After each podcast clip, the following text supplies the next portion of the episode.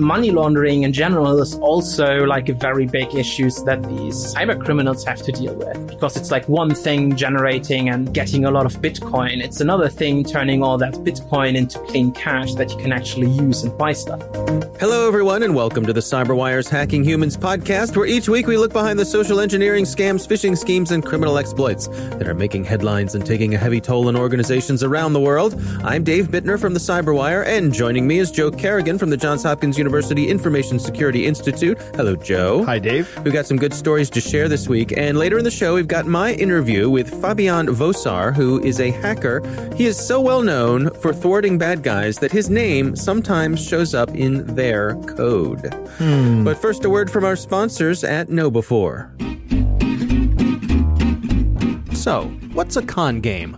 It's fraud that works by getting the victim to misplace their confidence in the con artist. In the world of security, we call confidence tricks social engineering.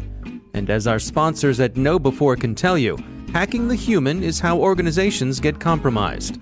What are some of the ways organizations are victimized by social engineering? We'll find out later in the show. And we are back. Joe, why don't you kick things off for us this week? Dave, this week I want to talk about two key concepts. Okay. And this gets a little technical. Oh, goody. It's important. it's important to understand these two concepts. Okay. The first concept is a redirect in HTML or on the web. This is when the user loads your page and you take the user to another page somewhere else. Right now, there's a, a, whole ton of legitimate reasons why you may want to do this. It's pretty simple to do. It's one line of code that goes in the head tag of an HTML document. You can look up how to create it. And what happens is the user enters a, uh, let's say there's a company that's been acquired, company A. Right. It's been acquired by company B. Mhm. This happens all the time. So you go to company A's website and immediately you are taken to company B's website, Mm. right? To a landing page on company B's website that says, hey, we just acquired company A. How can we help you? So that's a legitimate purpose for it. But Google also provides a redirecting service. I don't know why they provide it, probably for some tools that they have, but it looks like this. You type out www.google.com slash URL question mark Q, the letter Q, and then equal sign, and then you type in another URL like http colon slash slash Microsoft.com. Okay. And what happens when you enter that URL into a web browser is Google will say, hey, this page is trying to redirect you to Microsoft. And if you click on the link, you go to Microsoft's web page. Oh, yeah, I see this fairly often. This happens sometimes out of Gmail. And that may be why this URL redirect service actually exists is to Mhm. support something in Gmail. Okay, so that's the first concept to redirect. The second concept is something called URL encoding, Hmm. or you may hear it sometimes referred to as percent sign encoding. But here's how this works sometimes a developer may need to send characters in a URL that cannot be sent in a URL Mm. right? For example, a space, you can't send a space in a URL. You can't send a colon in a URL because the web browser will evaluate everything after a colon as a port number. hmm And if you don't have a bunch of numbers in there, you're hosed. And a lot of times a colon is used as a delimiter in a query string. A slash, if you want to send a, a literal slash, you can't actually send a literal slash without telling the web server that you're looking for a new directory. So instead of sending them as raw text, you convert them to URL encoding, which represents each character as a percent symbol followed by two hexadecimal digits. hmm For example, the space that I just talked about is a percent sign 20, Mhm. two zero. If you've done any work in printers like I did back in the 90s, you know that that is a space character. A colon is represented as percent sign 3A, hmm and a slash would be percent sign 2F. Now, there are tables out there where you can represent almost all the characters that you need to represent as these codes, including the alphabetic characters, A through Z, both lower and uppercase. Because generally speaking, this is just the ASCII text table Okay. right? Mhm, mhm. So it's a, a percent sign followed by the ASCII value. Here's why it's important. Okay. Because Bleeping Computer is reporting on a phishing campaign that is using these two things in conjunction with each other. Hmm. All right. The URL redirect from Google, followed by encoding of a malicious URL using the percent sign, the URL encoding. Okay. So here's the thing you get a URL, it says, hey, you need to change your Gmail password. Actually, in this case, they're actually phishing for Microsoft Office 365 usernames and passwords. So you get an email that says you need to change it, and the URL is a Google URL followed by a bunch of encoded information, right? But it's actually Mhm. a redirect to a malicious website. And they're doing this because email security scrubbers are not evaluating the encoded URL and deciding whether or not it's malicious. If they just put the text in there, these spam filters and these malicious email filters would catch it right away. But by encoding the malicious link with URL encoding, they are bypassing these security systems. Yeah, and it looks like a Google address. Right. It looks like a. Google address to the filter, but also to the human, right? Yeah, yeah, How yeah. many times have you seen a URL with a bunch of indecipherable stuff at the end of it and you Mhm. go, well, I know who this company is. I'm going to go ahead and click on it. all those tracking links or tracking data and all that stuff. That, Right. Mm-hmm. Yeah, absolutely. So this is a pretty clever way to get around the filter and then also hiding it from the user as well. So what do you do about it? As the email filter companies should be encoding these things and seeing what they evaluate to. That's first. But you as the user, what do you do about it? I don't know. If somebody were to use this to try to phish Google passwords, Mhm. this would be incredibly effective. yeah, seems to me like it would because Right. it's it. I mean, it's Google. Right. uh, but they're trying to they're trying to phish Microsoft passwords. Mm-hmm. right? So the user has some kind of tip off here. They're going to Google and it's saying this page is trying to redirect you to Microsoft.com or, or, or actually, it doesn't say that. It says to this malicious website. And then you're being asked for Microsoft account information. So why would a Google link ask you for Microsoft account information? Be aware of that. It, it still gives you the indication that it's doing a redirect, so that should be a red flag. Right. The Google page will alert you to the fact that you're doing a redirect. That's correct. All right, that's interesting. Uh, It's a clever uh, workaround to make you think you're a trusted name like Google when Right. it's actually not. Yeah, we see we've seen this a lot. There a lot of malicious actors are exploiting Google services to uh, get their phishing stuff through the filters Mm-hmm. and into into the hands of the users. Like we've seen Google Translate being used this way as well. yeah, that doesn't seem like it would be that tough to stop. No, it's ju- the, the problem is you have to think of it. It's tough for you to think of these things as a developer unless you're trying to circumvent something. I will bet that it'll be a very short amount of time before these email filters are wise to this and are protecting users from this. Mm-hmm. Well, let's hope so. Yeah, I hope so. All right. Well, my story this week is a light one. It's uh, just a little bit of satire that came by that's uh, too funny not to share. This is from uh, something called the Waterford Whispers News. And the title of this article is Hot Woman in Your Area Marries Nigerian Prince Whose Email You Ignored. and it goes like this. The sweet, kind, and happy young Russian woman in your area, always keen to communicate she was looking for a good man via pop up ads on questionable websites, has finally achieved her goal. Three weeks ago, Natalia received a message from Jamal Saeed Juma bin Galatiana, whose name you might recall from a series of emails he wrote to you in an effort to help you manage the collection of inheritance through the Emirates Islamic Bank. Jamal tried his luck with the young Russian after your failure to respond to his altruistic emails, and Natalia's willingness not only surprised him but also lit the flame of love. Uh. the crush was mutual, and after a whirlwind romance, the couple are set to wed in two weeks. I am full of happiness for finally getting married to kind man. My good luck has no limit. Just last week, I managed to lose weight and earn $10,000 a month from home with this one simple trick. After that, my skin cleared up and now dermatologists hate me, Natalia explained with enthusiasm, showing a photograph of the wedding dress she got through incredible online raffle I didn't even enter.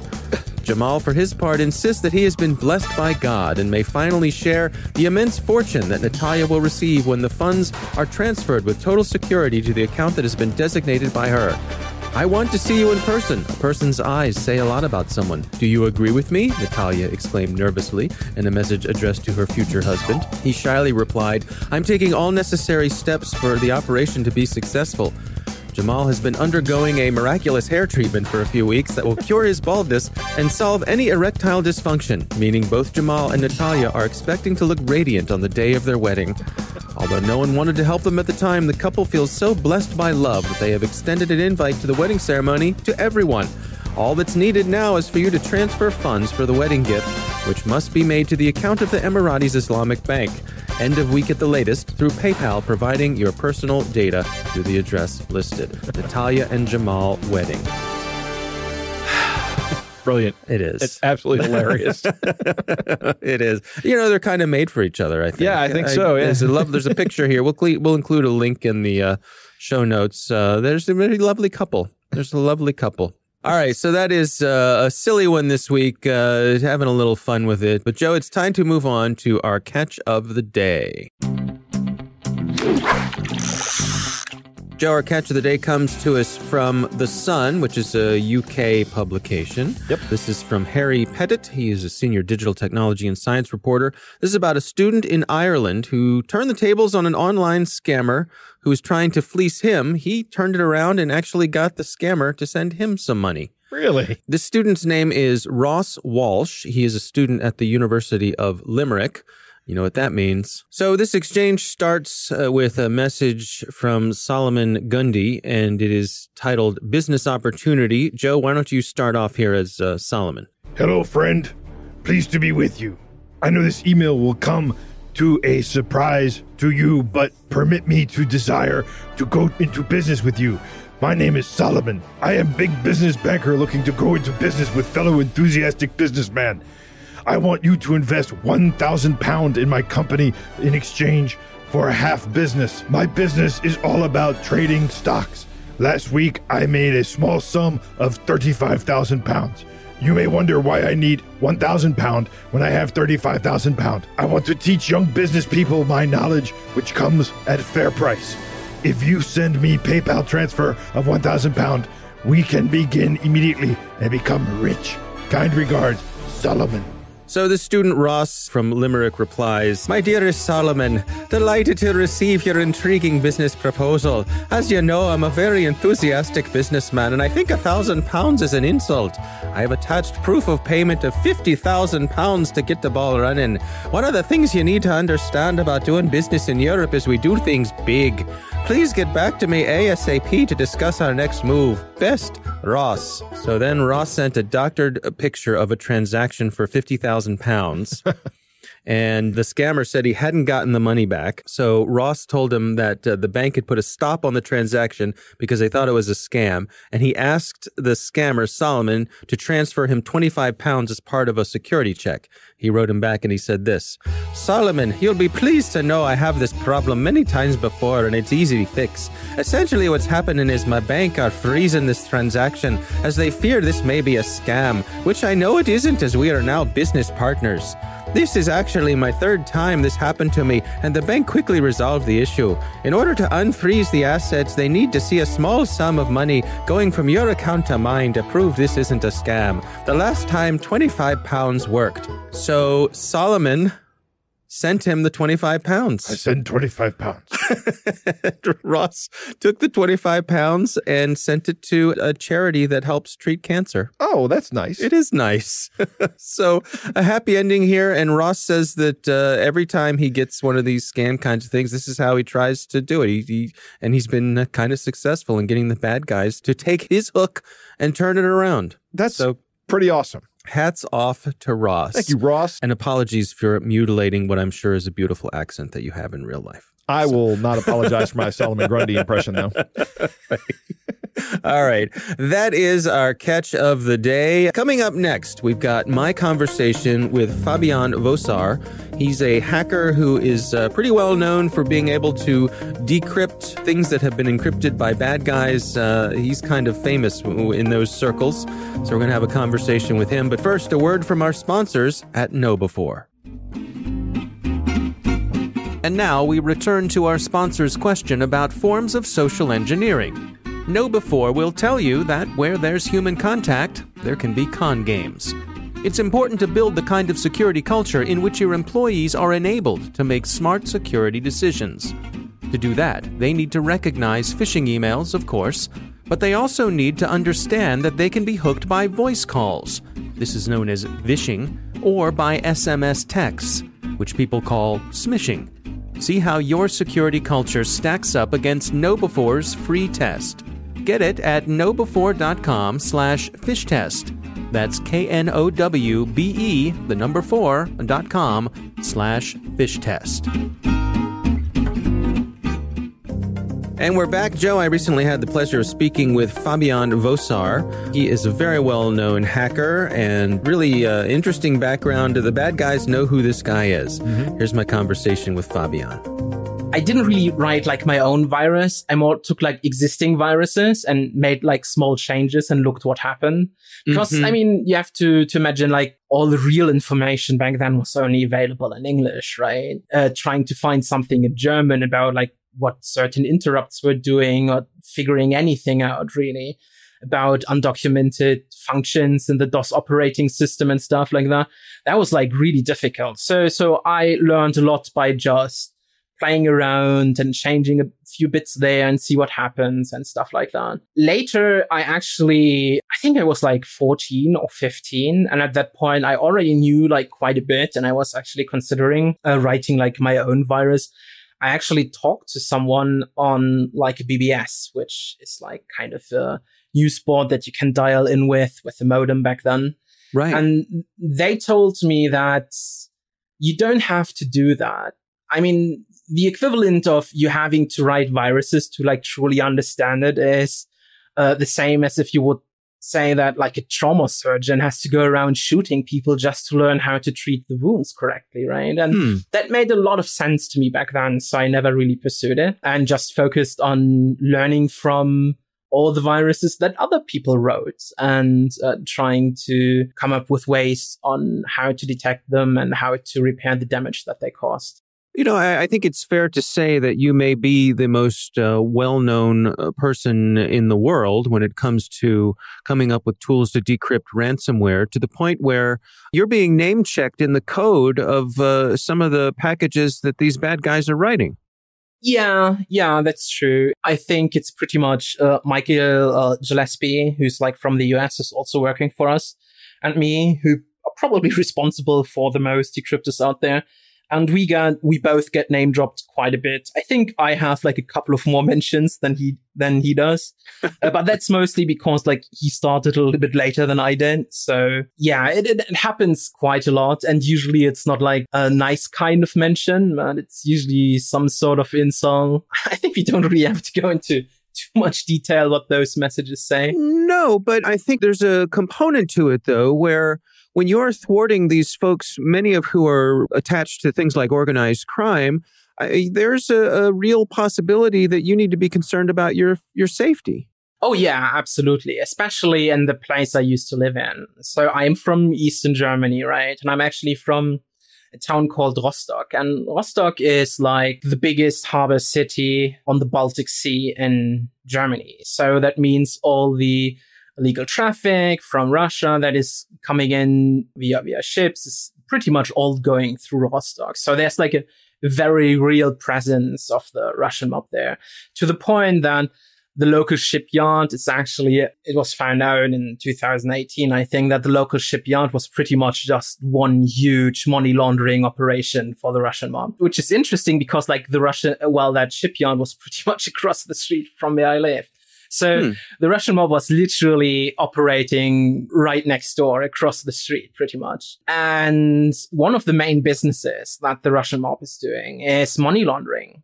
And money laundering in general is also like a very big issue that these cyber criminals have to deal with because it's like one thing generating and uh, getting a lot of Bitcoin. It's another thing turning all that Bitcoin into clean cash that you can actually use and buy stuff. So there are certainly ties between the Russian mob and at least the Russian cyber criminals or, or like the Russian ransomware gangs, if not even like from, from other countries. So that's actually a real threat. And back then on my LinkedIn profile, I had the town I was living in set to Hamburg. And I got some messages that said, Hey, we have friends in Hamburg. Stop what you're doing pretty much. Right. Hmm. And I got sent cryptic tweets that contained hidden URLs that if you, once you clicked on them, it would reveal your location or at the very least, like your rough location where you're living in. And what a lot of people don't know is, is that in Germany, you can actually figure out where someone lives quite easily because there's like a central register that you can query. And Mm. as long as you hand over enough information to uniquely identify a person, like their name and birth date, for example, they will hand out your address, no questions asked. You only have to pay like, I, I don't know, like five, five to 10 euros. It kind of depends where you are.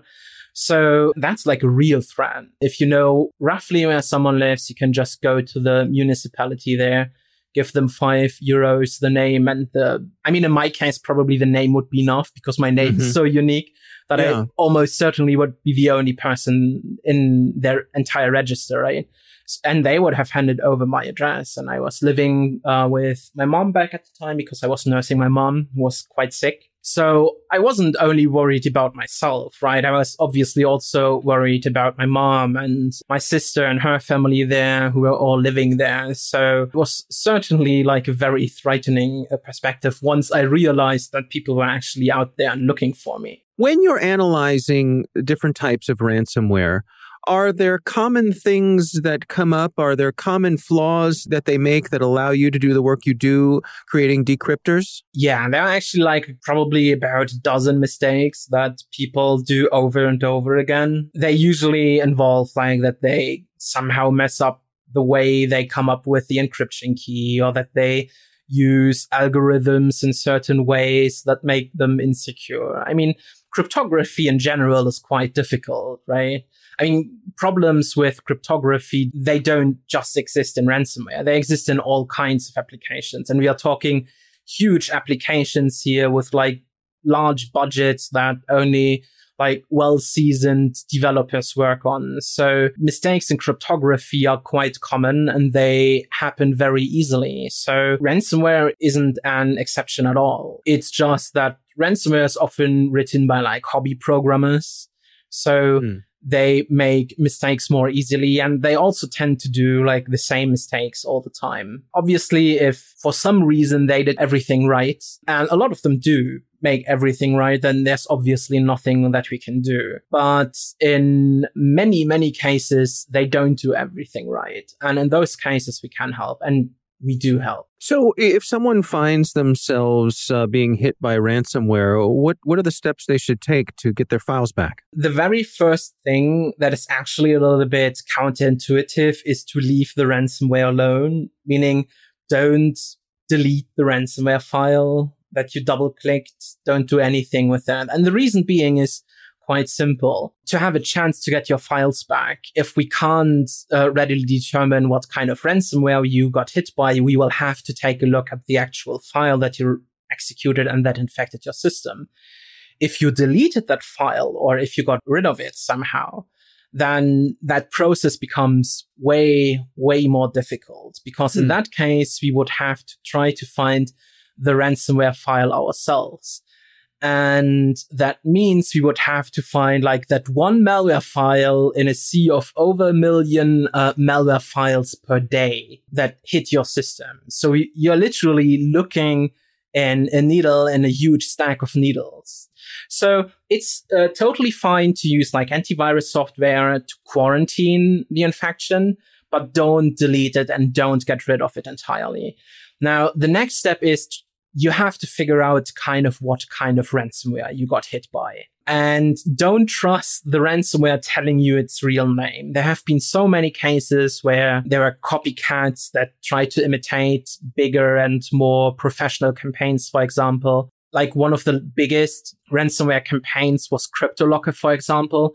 And mm. there have been so many ransomware that had nothing to do with CryptoLocker that just pretended to be CryptoLocker. So don't trust anything the ransom note says don't trust anything like the ransomware may display to you. Instead, you can use a service like ID Ransomware, for example, which is done by my colleague Michael uh, Gillespie. And you can upload the ransom note as well as one of the encrypted files from your system to that website. And it will try to recognize the exact ransomware family that you got hit by and it will not only do that, it will also tell you if there's like a free fix available, like if there's a free decryptor available um, that you can use to get your files back or what the current status is. Like, for example, uh, it may say that this uh, ransomware hasn't been analyzed yet. And in those cases, it may be a good idea to reach out to a person like myself and send like the ransomware file that you got from your system so that we can take a look at it and figure out whether or not we can um, create a free decryption tool. How do you recommend folks deal with the emotional component of, of dealing with something like this? You log onto your computer, you find that your files have been locked up. I think there's a that sinking feeling that people have, and maybe a, a feeling of hopelessness. Yeah, most certainly. And I see that with like a lot of victims that contact me. Now, my best advice is always to try to restore as much of your important files through other means without paying the ransom, especially when it comes to family photos. What you shouldn't do, however, is just contact data recovery companies. There have been numerous cases where data recovery companies have charged horrendous amount of money to recover the files when in reality all they did was paying off the ransom and then mm. pretend they had like some magic tool that was able to recover the files, often asking for huge markups, markups that are so huge that they even eclipse the uh, initial ransom demand. We, we are mm-hmm. talking like four or five times the amount they paid the ransomware author and just adding it as, as some sort of markup just to essentially send a couple of emails. Interesting stuff, huh, Joe?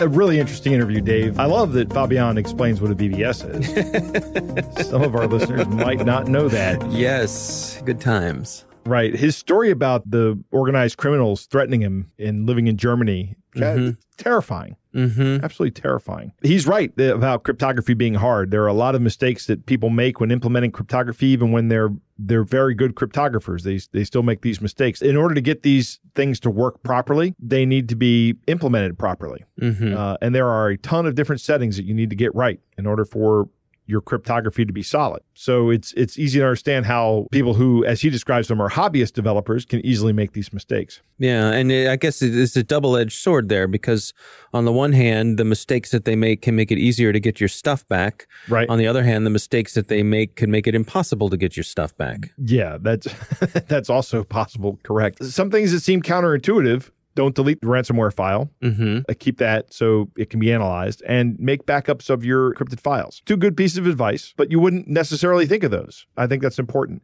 Yeah. Uh, it's a shame that you just can't trust ransomware developers to tell you who they are. That's, that's very disappointing. It's also a shame that you can't trust data recovery companies, right? Yeah. They're just going to go ahead and pay the ransom. And we I think you've had stories about this before on the Cyberwire as mm-hmm. well. You know, these unscrupulous companies go, "Oh, we can get your data back for you." Right, and then they just go and pay the ransom. Exactly. Charge make it with a big markup for you. I think part of that too is it's sort of covering the story. In other words, if they're the ones who pay the ransom and it's not me who pays the ransom, I didn't pay the ransom. Right. I paid a recovery company. Right who paid the ransom, and so I, I wasn't supporting paying the ransom. So I mean, plausible deniability. I plausible suppose. deniability, yes. But if you know that the company is doing this, does that still make you you know responsible for that? I don't know. Well, yeah, these... and right, and some of the data recovery companies don't tell you that's what they're doing, and right. that's that's the problem. That's different. Yeah, yeah. that's a different yeah, issue. Which is not. I mean, there are plenty of data recovery companies out there that are above board. Unfortunately, there are some who are not. That's correct. My recommendation for recovering from this stuff is just have offline backups, mm-hmm. offline and offsite backups. Personally, you know, it's it's not hard to make an offline backup of your personal computer. You go to one of these big box stores and buy a USB hard drive. Copy all your data. Keep your data in one location. That's what I do. I keep it on a um, particular drive in my computer mm-hmm. that is also supported with RAID internally. RAID will not help you in a ransomware attack. right. when your when your files are encrypted, they're encrypted on all the RAID devices. Right. So it's really just helping me in case one of my drives fails, but keep an offline backup as well. Mm-hmm. And these these things cost less than 100 bucks and you can copy all your files to them. It's a little slow, but you're a lot better off. Well, and also there are the online backup companies right. that are dirt cheap. Yep. Re- relatively speaking, exactly. a few bucks a month. Yeah. You can have all your stuff backed up. They'll even mail you a hard drive if you uh, have trouble. They'll ship it to you if you need to re- recover your files more quickly than you can do online. Mm-hmm. So lots of options out there. I, it's harder to justify not doing it these days. I would agree. Yeah. All right, well, that is our show. Of course, we want to thank all of you for listening, and we want to thank our sponsors at KnowBe4. They are the social engineering experts and the pioneers of new school security awareness training. Be sure to take advantage of their free phishing test, which you can find at knowbe4.com slash phish test. Think of KnowBe4 for your security training. We want to thank the Johns Hopkins University Information Security Institute for their participation. You can learn more at isi.jhu.edu. The Hacking Humans podcast is proudly produced in Maryland at the startup studios of DataTribe, where they're co-building the next generation of cybersecurity teams and technologies. Our coordinating producer is Jennifer Eiben. Our executive editor is Peter Kilpe. I'm Dave Bittner. And I'm Joe Carrigan. Thanks for listening.